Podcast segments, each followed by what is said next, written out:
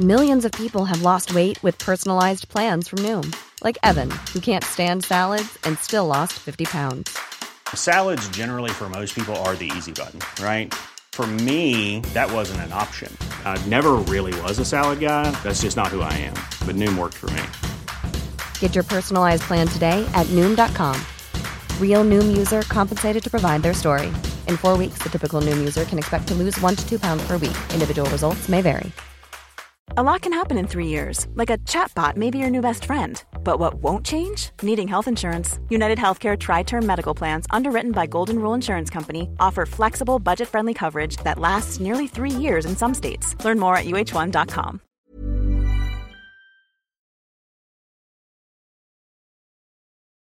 Ça vous est déjà arrivé, alors que vous étiez seul, chez vous, de vous sentir triste, frustré, en colère ou de vous ennuyer? D'être submergé par tout un tas d'émotions dont vous ne saviez pas quoi faire. Et qu'à ce moment-là, votre premier réflexe ait été d'aller dans votre cuisine, d'ouvrir un placard, d'en sortir un paquet de gâteaux, un sachet de chips ou un gros tas de bonbons, et de les manger dans le seul but de vous sentir un petit peu mieux.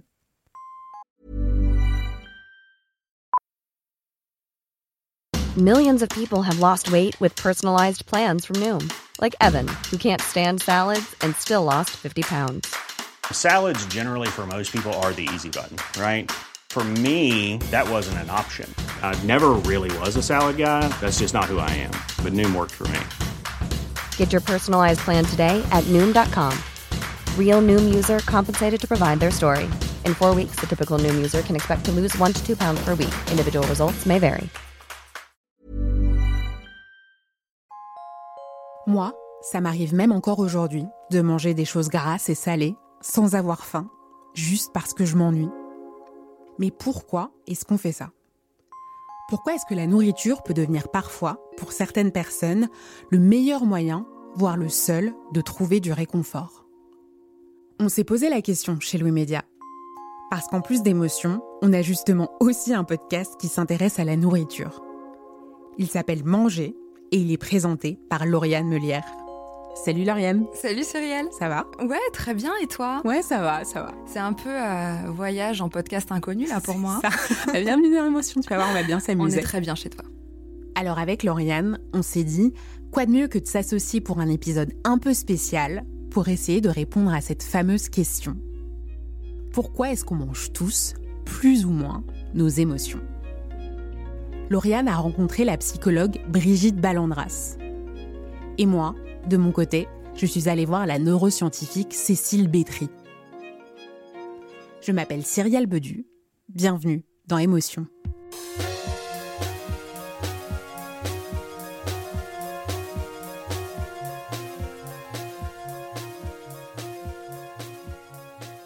Et pour entrer dans le vif du sujet, on est donc allé chez Lauriane. On a bien sûr parlé nourriture et émotions, et on a commencé par discuter de nos plaisirs coupables.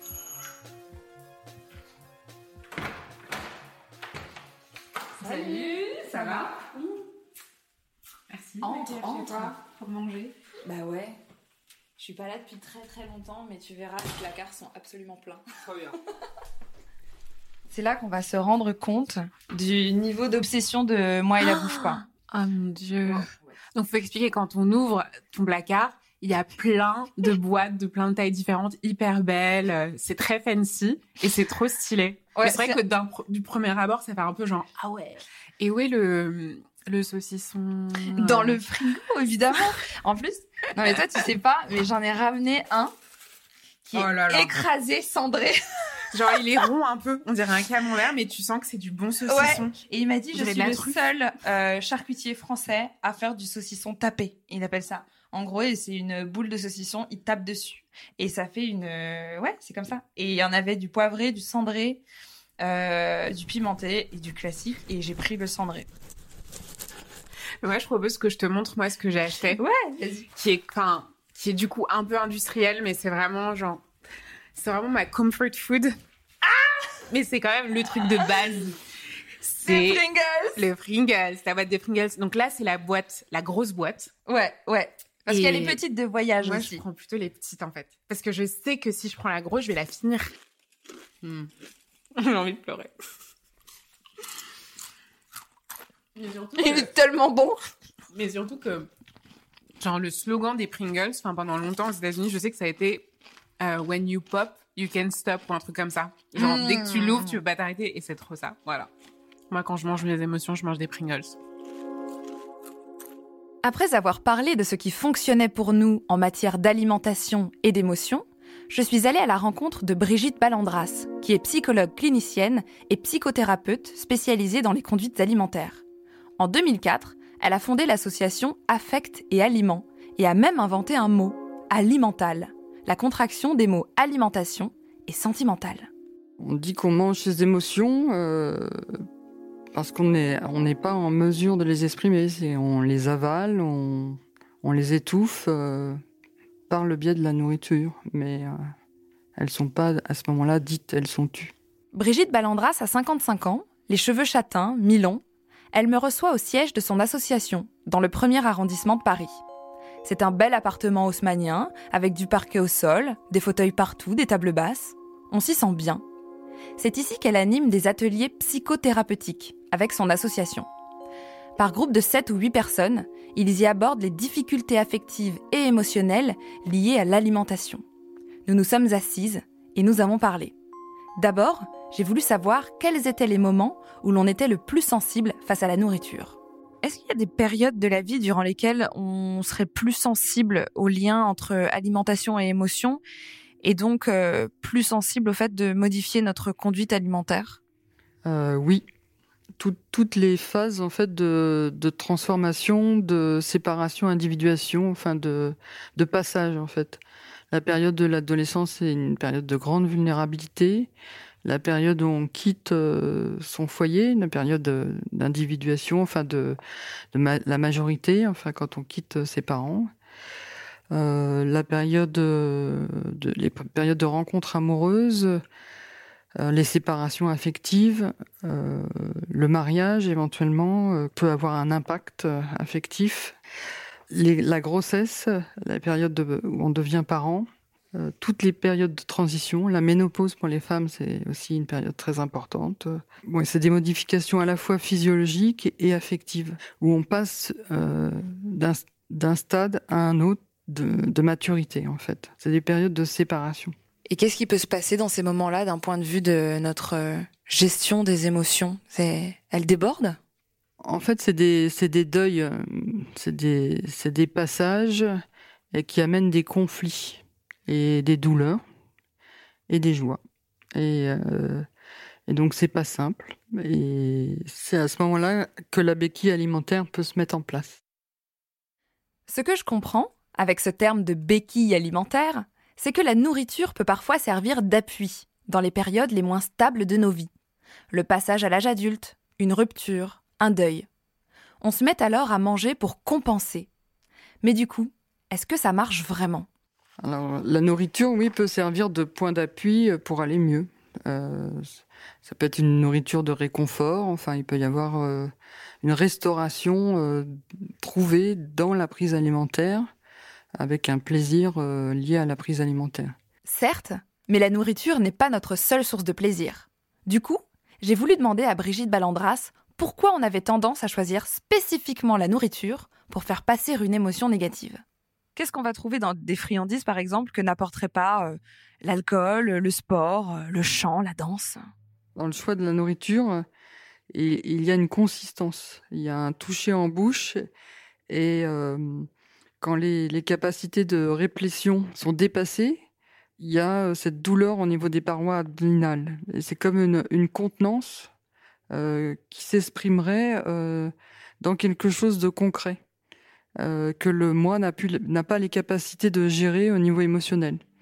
Donc c'est comme un ancrage dans le corps euh, d'une sensation et qui permet de prendre appui dessus euh, pour pour aller mieux, on peut dire, pour essayer d'aller mieux. On réalise donc que si on se tourne vers la nourriture quand on a des coups de moins bien, c'est parce que notre estomac est un contenant et que quand il est plein, notre corps et notre esprit ont la sensation de prendre appui, de s'ancrer dans le concret. C'est ce que l'on appelle la sensation de réplétion.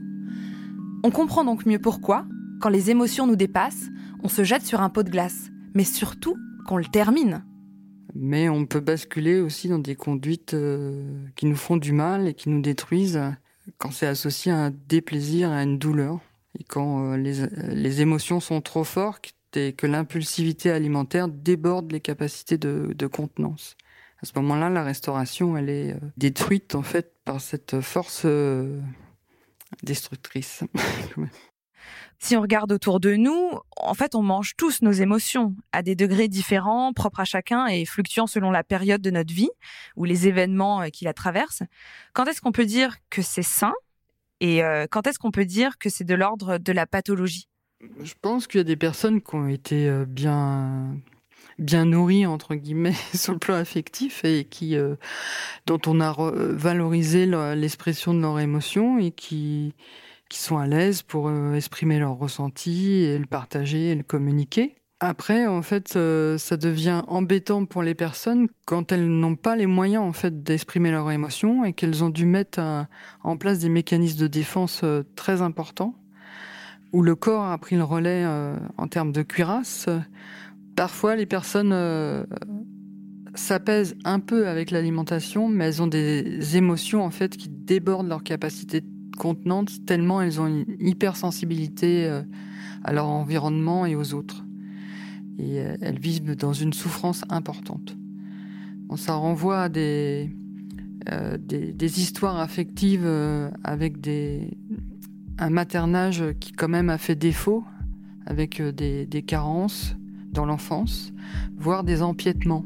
Des, bébés ou des petits enfants qui n'ont pas été respectés dans leur intégrité euh, ou physique ou affective. Ils vont euh, s'équilibrer euh, par le biais de l'alimentation, tenter en fait les, conduites alimentaires sont des tentatives de, guérison et de restauration par les personnes pour éviter des dépressions plus sévères.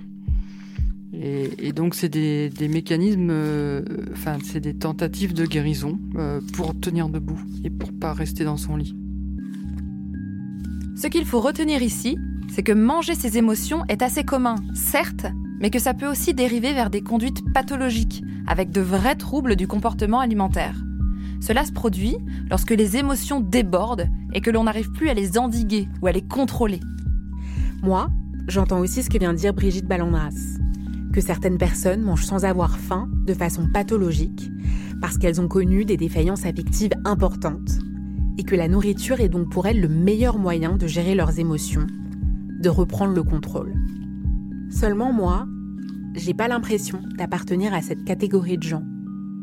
Même si je sais qu'il peut m'arriver parfois d'avaler un petit paquet de chips ou de manger de la charcuterie, par ennui ou par énervement.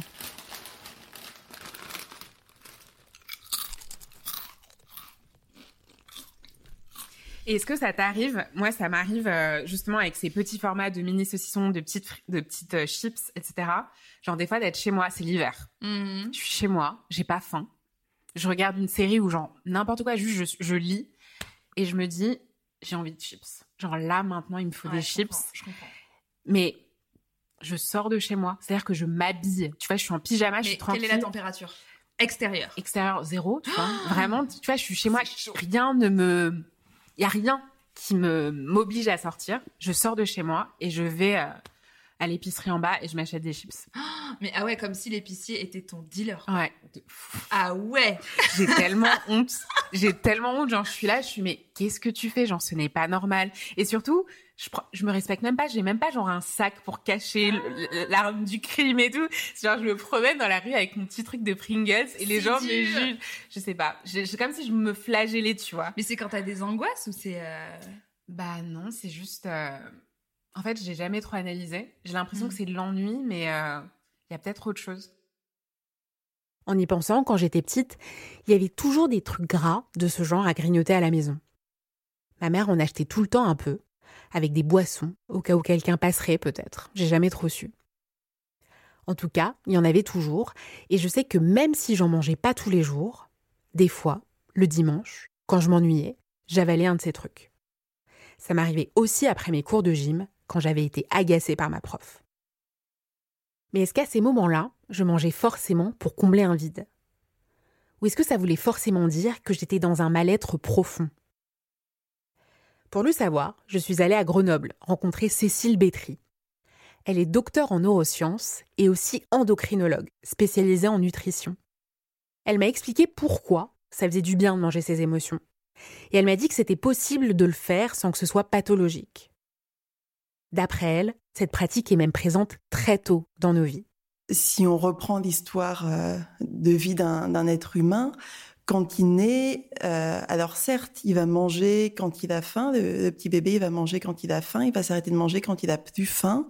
Mais déjà, le fait de nourrir, euh, ça a trait aux émotions c'est un moment de partage qui va être agréable pour des parents ou des personnes euh, qui vont nourrir euh, le bébé.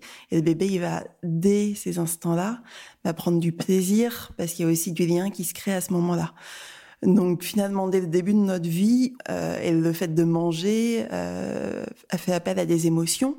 Et puis au fur et à mesure hein, du temps, quand on grandit, le fait de manger, d'avoir des repas, ça, ça a trait aussi au côté social. Il y a plein de signaux qui vont brouiller notre prise alimentaire et où des émotions, euh, elles vont être là à tout moment. Et, euh, et, bien sûr, il y a aussi toute la dimension euh, familiale. On mange aussi, on a des repas de famille, des plats de la grand-mère, même si c'est peut-être un peu moins vrai aujourd'hui, mais il y a encore des plats qui font appel à des souvenirs très importants. Heureusement qu'on a du plaisir à manger finalement et des gens qui ont plus de plaisir. Moi, j'ai pu en rencontrer parce qu'ils avaient des problèmes de santé qui faisaient qu'ils avaient plus de faim, plus d'envie de manger. Et du coup, le, le, moment du repas, c'était euh, pas du tout un moment agréable. Et c'est très difficile de se nourrir dans ces conditions.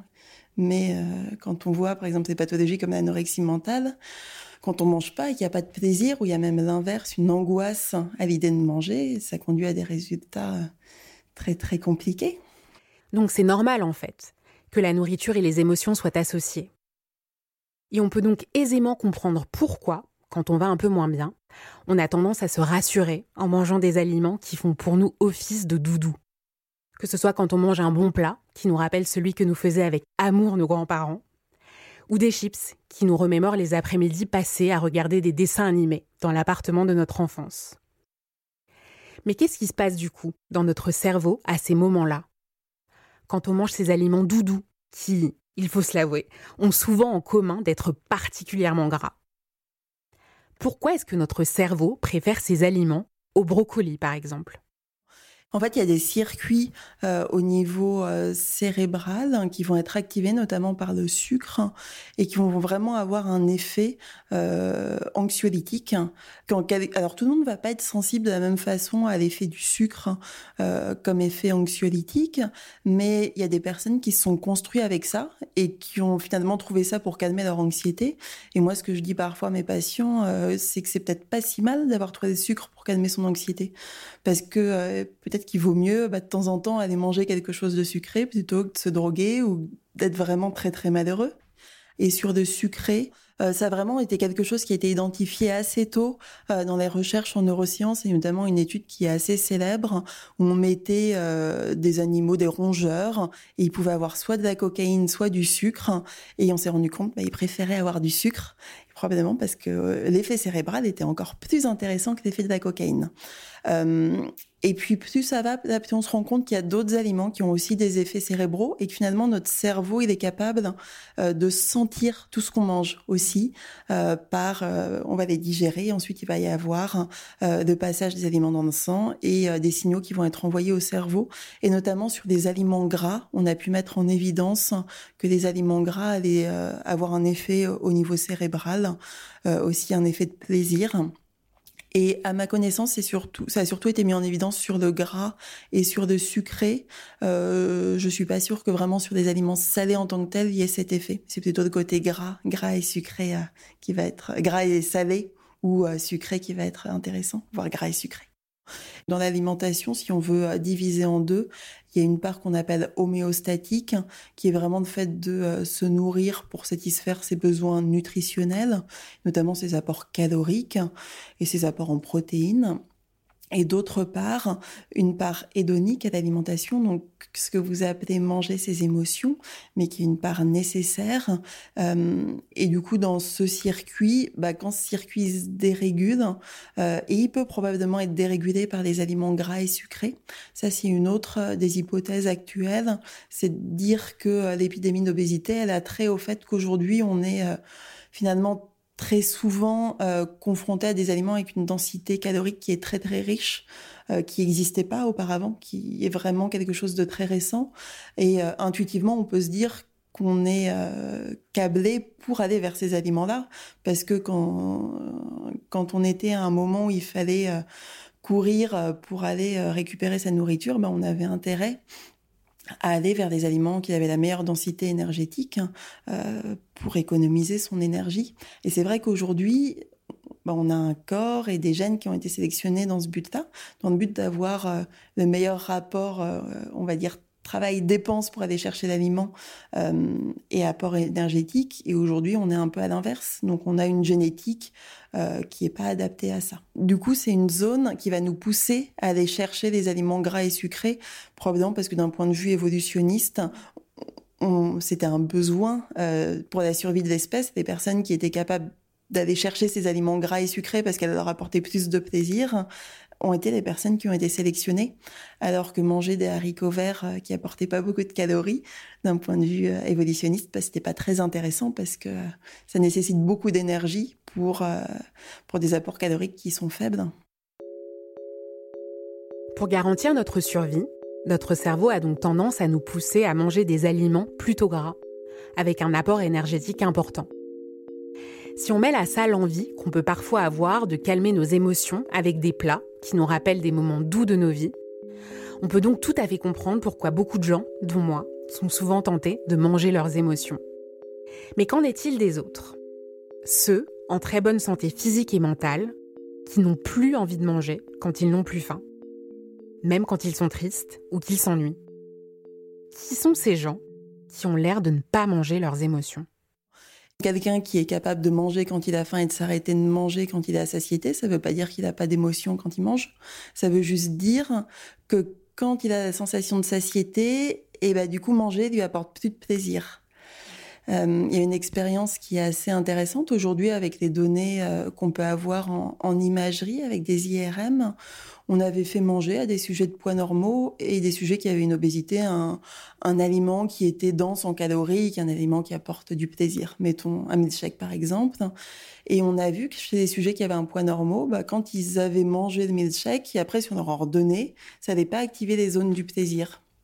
Par contre, les sujets qui ont une obésité, bah, ces zones, vont être activées quand ils consomment des milkshakes pour la première fois de manière moindre. C'est-à-dire qu'ils vont avoir moins de plaisir à manger. Et du coup, ils vont continuer à manger pour essayer d'avoir ce degré de plaisir.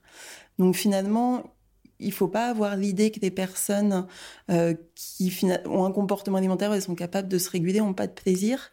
C'est juste que dans leur cerveau, euh, on va dire qu'il y a pas, le système n'a pas été euh, perturbé par tout un tas de, raisons, et du coup, les signaux qu'ils leur envoient bah, les aident à stabiliser, à avoir un poids stable, parce qu'ils savent s'arrêter de manger quand ils ont plus faim. Et quand vous dites perturbé par tout un tas de raisons, c'est des raisons psychologiques ou autres? Oui, alors il peut y avoir des raisons sociales. Par exemple, quand on a toujours dit à un enfant, bah, euh, tu quitteras pas la table tant que tu n'auras pas fini de manger euh, ton assiette, il va s'habituer à dépasser sa satiété, à plus être à l'écoute de ses sensations alimentaires. Le fait de faire des régimes et des régimes restrictifs, ça va aussi complètement brouiller les cartes. C'est-à-dire que quelqu'un qui fait un régime, après, il va être très en difficulté pour être à l'écoute de ses sensations alimentaires. Parce qu'en fait, si vous voulez, d'une façon, il a déconnecté sa faim et sa satiété euh, pour être dans quelque chose de plus cognitif, qui fait très à, l'intelligence, où il va lire, bah ok, aujourd'hui, je dois manger 400 kilocalories et il y a écrit ou 1000 euh, calories ou 1500, mais dans mon euh, dans mon régime, il y a écrit qu'il faut que je fasse ça, ça, ça. Donc il va complètement sortir de ses sensations alimentaires et un régime c'est pas tenable sur euh, la durée. Donc le moment où on arrête le régime, eh ben on, on est complètement perdu. Notre cerveau peut donc être brouillé par tout un tas de comportements sociaux qui nous empêchent souvent de savoir si lorsqu'on continue de manger, on le fait parce qu'on a faim ou par pure gourmandise. Quoi qu'il en soit, le fait de manger quand on n'a pas faim mène à un profond sentiment de culpabilité. On a mangé plus par envie que par besoin. Et pour de multiples raisons qu'elle va nous expliquer, le docteur Cécile Bétry nous invite pourtant à dédramatiser. C'est pas tant la culpabilité qui va nous faire euh, grossir, mais c'est le fait que quand on est dans la culpabilité, on va beaucoup moins être à l'écoute de sa faim, de sa satiété, et on va avoir tendance à avoir des compulsions alimentaires et après culpabiliser encore plus, donc se restreindre. Quand on se restreint, notre corps, il déteste qu'on se restreigne de manger parce que lui, il a besoin de, de calories et de nutriments en permanence. Donc s'il n'y en a pas, il va envoyer des messages très forts au cerveau pour lui dire non mais là, il va falloir aller chercher de la nourriture.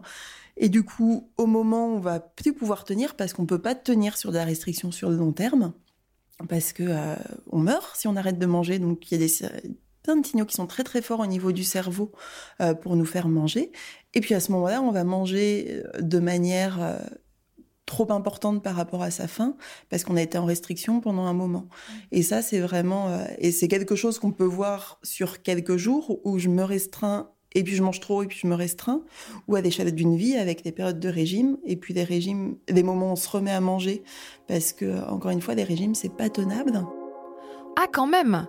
On se rend donc bien compte ici avec la docteure en neurosciences Cécile Bétry que plusieurs mécanismes se mettent en route pour contrer une pulsion alimentaire liée à une émotion. On va d'abord la refouler, donc souffrir, puis craquer et se culpabiliser, donc souffrir alors qu'un rapport plus apaisé à nos émotions nous permettrait de grignoter de temps en temps en évitant les restrictions trop extrêmes et donc des craquages trop extrêmes eux aussi.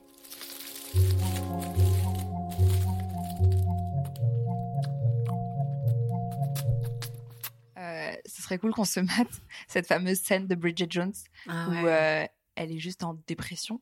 Et c'est vraiment Bridget qui m'a introduite au monde de Ben Jerry's. Avant, je connaissais pas, tu vois. Ah j'étais, j'étais ignare de la crème glacée. Et grâce à Bridget Jones, il s'est passé, il y a eu un shift dans ma vie. et j'ai compris ce que c'était, quoi. Attends, cette scène est ouf. En préparant cet épisode avec Cyrielle, on a tout de suite pensé au film culte Bridget Jones et on a eu envie d'en revoir un passage.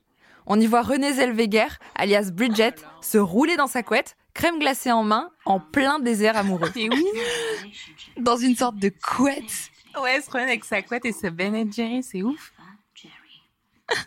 J'avais même pas vu qu'elle avait des Doritos en plus. Ah Le combo sucré-salé, quoi. On aime. Bon, même si on adore Bridget Jones, les comportements qu'elle adopte dans le film ne sont pas anodins. Ils donnent l'impression que pour aller mieux, la nourriture est un passage incontournable. J'ai donc demandé à la psychologue Brigitte Ballandras si ce type de représentation, très ancrée dans la pop culture, pouvait influencer nos comportements à nous, dans la vraie vie. Et la réponse est oui. Moi qui suis de la génération 90, euh, j'ai pas vu un seul film ou une seule série dans lequel les jeunes femmes, souvent, se consolent en mangeant compulsivement de la glace ou du gâteau au chocolat le jour où elles se font larguer.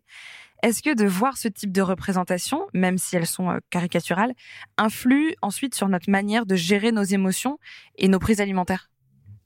Ça a une influence sur les stéréotypes de genre euh, qui sont associés euh, culturellement à nos conduites. Donc oui, ça peut avoir une influence. Ben, en se disant qu'on on peut imiter, que c'est autorisé, que c'est ce qui est attendu, enfin... Je pense que les médias ont une influence euh, sur les comportements. Ce que nous dit Brigitte Ballandras, c'est que non seulement les films, séries, émissions de télé ou articles de presse nous influencent, mais qu'ils ont aussi tendance à genrer nos conduites alimentaires. C'est notamment parce que l'on voit des Bridget Jones s'enfiler des pots de glace en pleurant, qu'en tant que femme, on va être plus tenté de l'imiter, en se disant que c'est socialement autorisé, puisqu'on la voit faire à la télé. Et ça va même plus loin. C'est aussi pour ça qu'on a tendance à croire que les femmes, quand elles craquent, se jettent majoritairement sur tout ce qui est sucré. De la glace, des bonbons, des gâteaux. On voit rarement des films où les femmes dévorent des steaks frites, des carpaccio de bœuf et du fromage. Et quand c'est le cas, il s'agit en général de productions plutôt récentes, souvent féministes, qui cherchent à montrer la réalité, plutôt qu'à idéaliser ce que devrait être une femme. C'est d'ailleurs ce que va me confirmer Brigitte Ballandras. Il y a eu comme une dichotomie entre sucré-salé. Euh, on a mis les femmes vers le sucré et les hommes vers le salé, euh, comme si les aliments euh, carnés en fait ou les aliments euh, pimenté, enfin tout ce qui concerne le salé était du côté des hommes et le sucre du côté des femmes. Et du coup, ça va être la première fois que tu. Non, tu connais un peu. Enfin, t'as déjà vu des. Des bouts, mais je sais pas du tout de quoi il s'agit, quoi. Food. Et c'est drôle parce que du coup, ça veut dire que les séries et les films, ça marque vraiment nos imaginaires en termes de consommation de nourriture. Et je pense notamment à Friends. Et vraiment, l'image de, de la personne mangeant du salé tout le temps, c'est Joey avec ses pizzas où il mangeait tout le temps, tout le temps. I still love Chandler. Donc là, c'est l'épisode de Thanksgiving, je crois. Et Monica, elle a fait la plus grosse dinde du monde. D'ailleurs, les dindes sont toujours énormes aux États-Unis.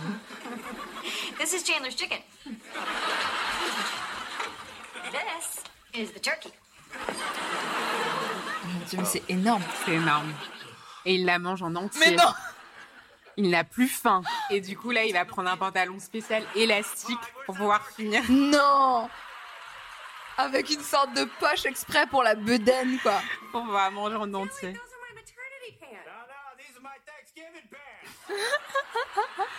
Et il bouffe tout. C'est un fou. Il y a Brad Pitt dans cet épisode. voilà. Et à la fin, il a encore faim. Euh, depuis longtemps. Hein, enfin, il y a des travaux d'historiens sur ces questions.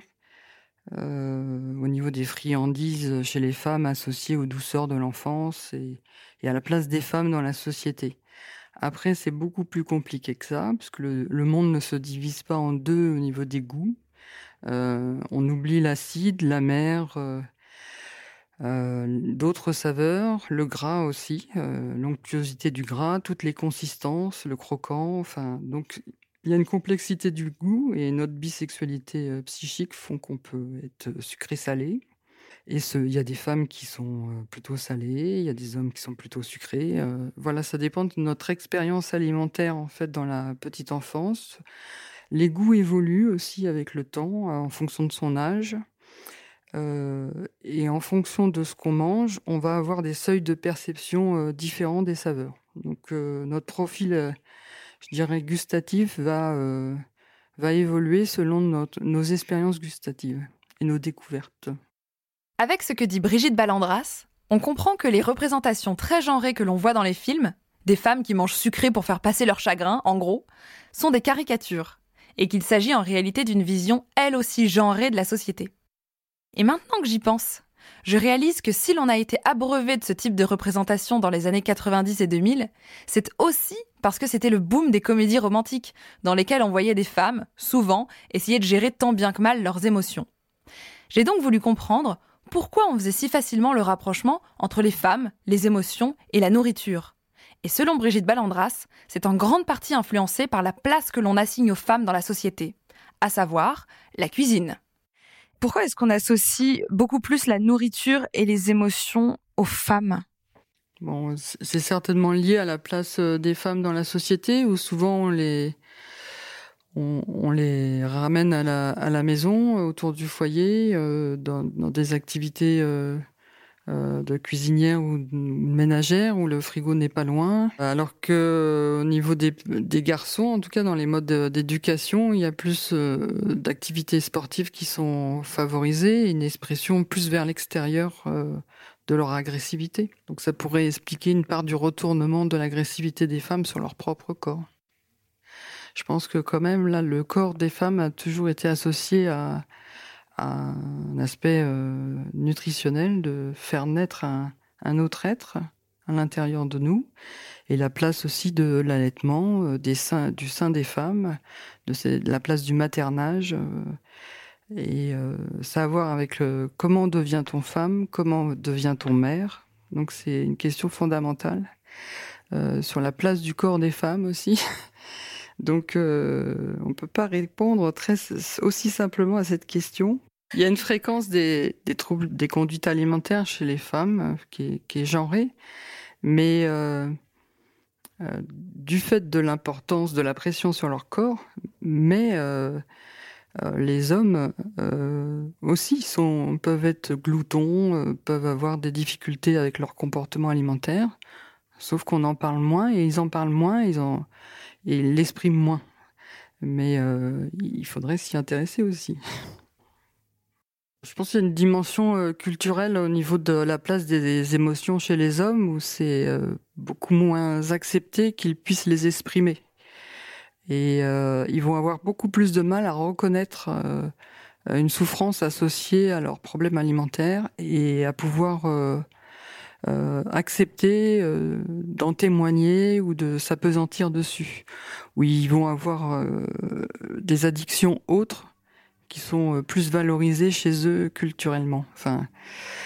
Mais les femmes aussi vont vers ces addictions aussi. Je pense à la cigarette et à l'alcool. Brigitte Ballandras a raison. Si les femmes parlent plus facilement de la nourriture qu'elles mangent pour gérer leurs émotions, c'est qu'il est socialement mieux accepté pour elles de le faire. À titre d'exemple, les ateliers et groupes de parole qu'organise Brigitte Ballandras au sein de son association Affect et Aliments sont presque tous constitués de femmes. Nos goûts, plus que notre genre, ont donc une influence sur ce que l'on va manger en cas de crise émotionnelle. C'est pour ça que Cyrielle, comme moi, qui sommes des femmes et préférons largement le salé au sucré, on choisit souvent du saucisson, du fromage, des rillettes ou des chips, vous l'aurez compris. Ce qui m'a amené à me poser une autre question. Quel rôle joue le marketing dans nos pulsions alimentaires? Comment se fait-il que l'on se tourne souvent vers des aliments très caloriques et très marketés? Les chips, les barres chocolatées, les sodas, tout un tas de produits qui n'existaient pas vraiment avant l'ère industrielle, et donc la publicité. Il ne faut pas négliger les propositions du marketing qui, euh, tous les jours, fabriquent des produits nouveaux. Donc euh, ces propositions alimentaires vont aussi euh, influer les, consommations des mangeurs. Comment est-ce que le marketing réussit à nous faire croire que manger tel ou tel produit va nous rendre plus heureux? Ils réussissent euh, à travers le nom enfin qu'ils donnent à certains produits, le, choix des couleurs, enfin ils font tout un travail en fait qui ont une influence en fait sur sur nos comportements. Ils sont très très forts en, psychologie. et ils ont souvent une avance euh, sur, euh, sur les consommateurs et même sur les experts.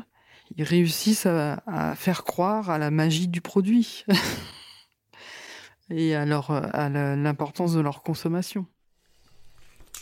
La crème glacée, en plus c'est très américain. Tu vois, j'ai l'impression qu'en France, euh, ouais, on mange des glaces, mais le pot de crème glacée, tu vois, même nos pots de crème glacée, à l'ancienne, c'était genre le pot la laitière, pas du tout sexy. Oui, pas du tout un pot. Pas du tout un pot, mais c'est ouais, comme les cafés, tu vois. Genre eux, ils avaient Starbucks et nous, genre on avait un café au comptoir, pas du tout instagrammable. Et ben eux, ils avaient le pot de crème glacée Ben Jerry, le pot de Häagen-Dazs et tout. Et c'était pas très, je sais pas, tu pouvais pas mettre la cuillère un peu ronde là pour faire les boules. Donc c'était vraiment juste pour mettre une cuillère à café mm. et manger ça dans ton lit, tu vois. Mm. Et ça, euh, j'ai l'impression que c'est vraiment via les séries et tout que c'est rentré dans mon imaginaire. J'étais pas très sucrée et, c'est vraiment en, voyant ces séries et en voyant des ados se goinfrer de ces trucs-là quand ils allaient mal que je me disais ouais ben en fait euh, c'est normal, ça fait partie de la routine de la fille dépressive, tu vois. Alors qu'en fait euh, pas forcément. Encore une belle journée et il va bientôt arriver l'ami c'est comme ça qu'on se retrouve avec, euh, par exemple, euh, la ricorée, où euh, on associe ça à un petit déjeuner heureux, en famille, tout le monde sourit, spontanéité. vraiment, c'est des valeurs familiales qu'on associe à un produit qui est juste, voilà, une sorte de, poudre qu'on rajoute dans, son lait, quoi. Oui, tout à fait. C'est des trouvailles comme les céréales du petit matin. Enfin, il y a plein de, conceptions de produits avec euh, des associations d'idées, euh, d'émotions, euh, d'ailleurs, de joie, de convivialité, d'harmonie, un idéal en fait qui est, qui est proposé et où on trouverait à l'extérieur de soi en fait ce qui nous rendrait heureux à, partir d'un nouvel objet de consommation. Ce que décortique Brigitte Ballandras, c'est qu'avec le marketing et la publicité, on va avoir tendance à associer certains produits alimentaires à des émotions positives. La ricorée, c'est la famille. Les chocs à pic, c'est l'enfance et l'énergie. Ce sont justement ces émotions positives que l'on va essayer de retrouver en les consommant. Moi, par exemple, j'ai longtemps ressenti cette ambivalence avec les céréales de petit déjeuner, que j'avais tendance à manger sans pouvoir m'arrêter quand j'étais encore étudiante. Factuellement, je savais que ce n'était pas bon pour la santé, que c'était grosso modo du gluten et du sucre. Sauf que mes chocos, mes Cheerios et autres Coco Pops, bah, je les mangeais quand j'étais petite aussi. Et que pendant des années, j'ai lu derrière la boîte des aventures, j'ai fait des jeux, j'ai découpé des cartes qui m'apprenaient des choses. Résultat, quand je me gavais de céréales, je me sentais coupable, mais pas trop. Parce que pour moi, des miel pops, c'était profondément associé à des souvenirs et des émotions positives.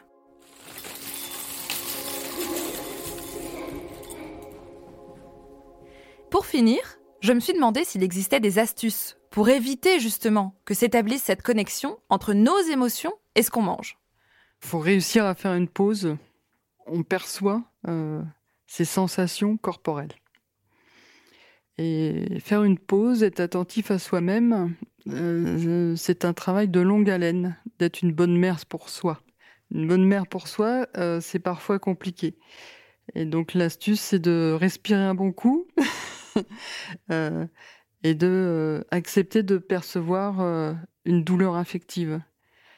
pour cela, effectivement, il faut qu'elle soit pas trop forte pour pouvoir l'accueillir, ou sinon euh, l'exprimer sur une feuille de papier, euh, euh, téléphoner à une bonne amie, enfin, accepter d'accueillir l'émotion. Je pense que quelqu'un qui a un poids stable et qui finalement un certain équilibre comme ça, c'est peut-être pas si problématique. Quelqu'un pour qui c'est un problème parce qu'effectivement il y a une prise de poids continue ou parce qu'il y a un mal-être, parce que voilà, ça engendre un mal-être d'utiliser la nourriture pour calmer des émotions négatives. Euh, ça peut se travailler avec des diététiciennes euh, comportementalistes qui sont formées justement au travail sur les sensations alimentaires. L'idée, c'est de pouvoir mettre des mots. Parce que souvent, quand déjà on est conscient que par moment on mange sans faim, mais on mange pour calmer ses émotions, en général, on a déjà une grosse, une grosse partie euh, du problème qui est réglée. La difficulté, c'est quand on n'a pas encore été capable de mettre des mots dessus. Et euh, là, c'est finalement le médecin. Si quelqu'un nous sollicite pour une prise en charge du poids, nous, ça fait partie de notre interrogatoire d'essayer de comprendre effectivement qu'est-ce qui fait manger les gens. Je sais pas pour toi, Lauriane, mais ce que j'ai entendu dans cet épisode m'a rassurée sur ma tendance à manger mes émotions, que ce soit avec des chips ou avec du saucisson. Bah ouais, je suis assez d'accord. En fait, on n'a pas tellement besoin de culpabiliser.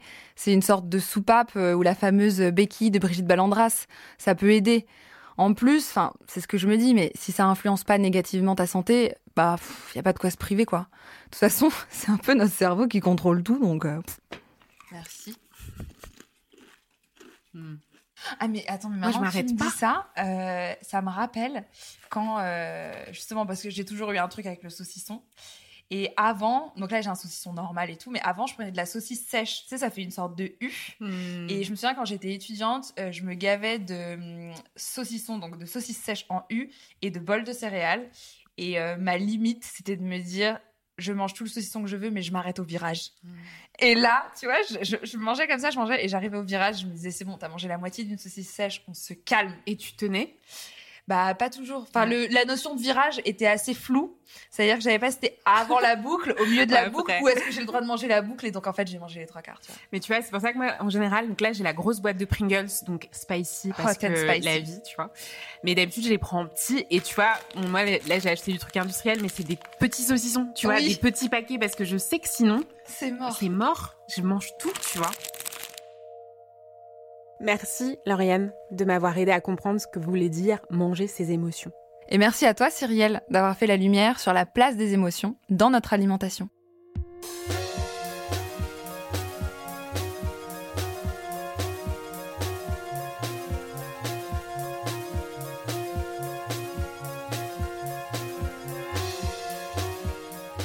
Vous venez d'écouter Émotion, un podcast de Louis Média. Suivez-nous sur Instagram et Twitter, Émotion Podcast, Émotion avec un S. Wendy Lenéon a participé à la conception de l'épisode. Mélissa Bounois et Maureen Wilson étaient à la production. Nicolas Vert et Léa Chevrier ont assuré la création sonore et la réalisation. Jean-Baptiste Aubonnet et Tristan Mazir ont fait l'enregistrement et le mixage de cet épisode. Nicolas de Gélis a composé la musique et Jean Mallard a fait l'illustration. Merci à nos interlocutrices de nous avoir accordé de leur temps. Vous pouvez retrouver leurs œuvres et leurs références sur notre site louismedia.com. Émotion, c'est un lundi sur deux, là où vous avez l'habitude d'écouter vos podcasts. iTunes, Google Podcast, SoundCloud, Spotify ou YouTube. Vous pouvez aussi nous laisser des étoiles et nous laisser des commentaires. Si ça vous a plu, parlez de l'émission autour de vous. Et s'il vous est arrivé une histoire forte en lien avec une émotion, n'hésitez surtout pas à nous écrire à hello at louismedia.com. À très vite!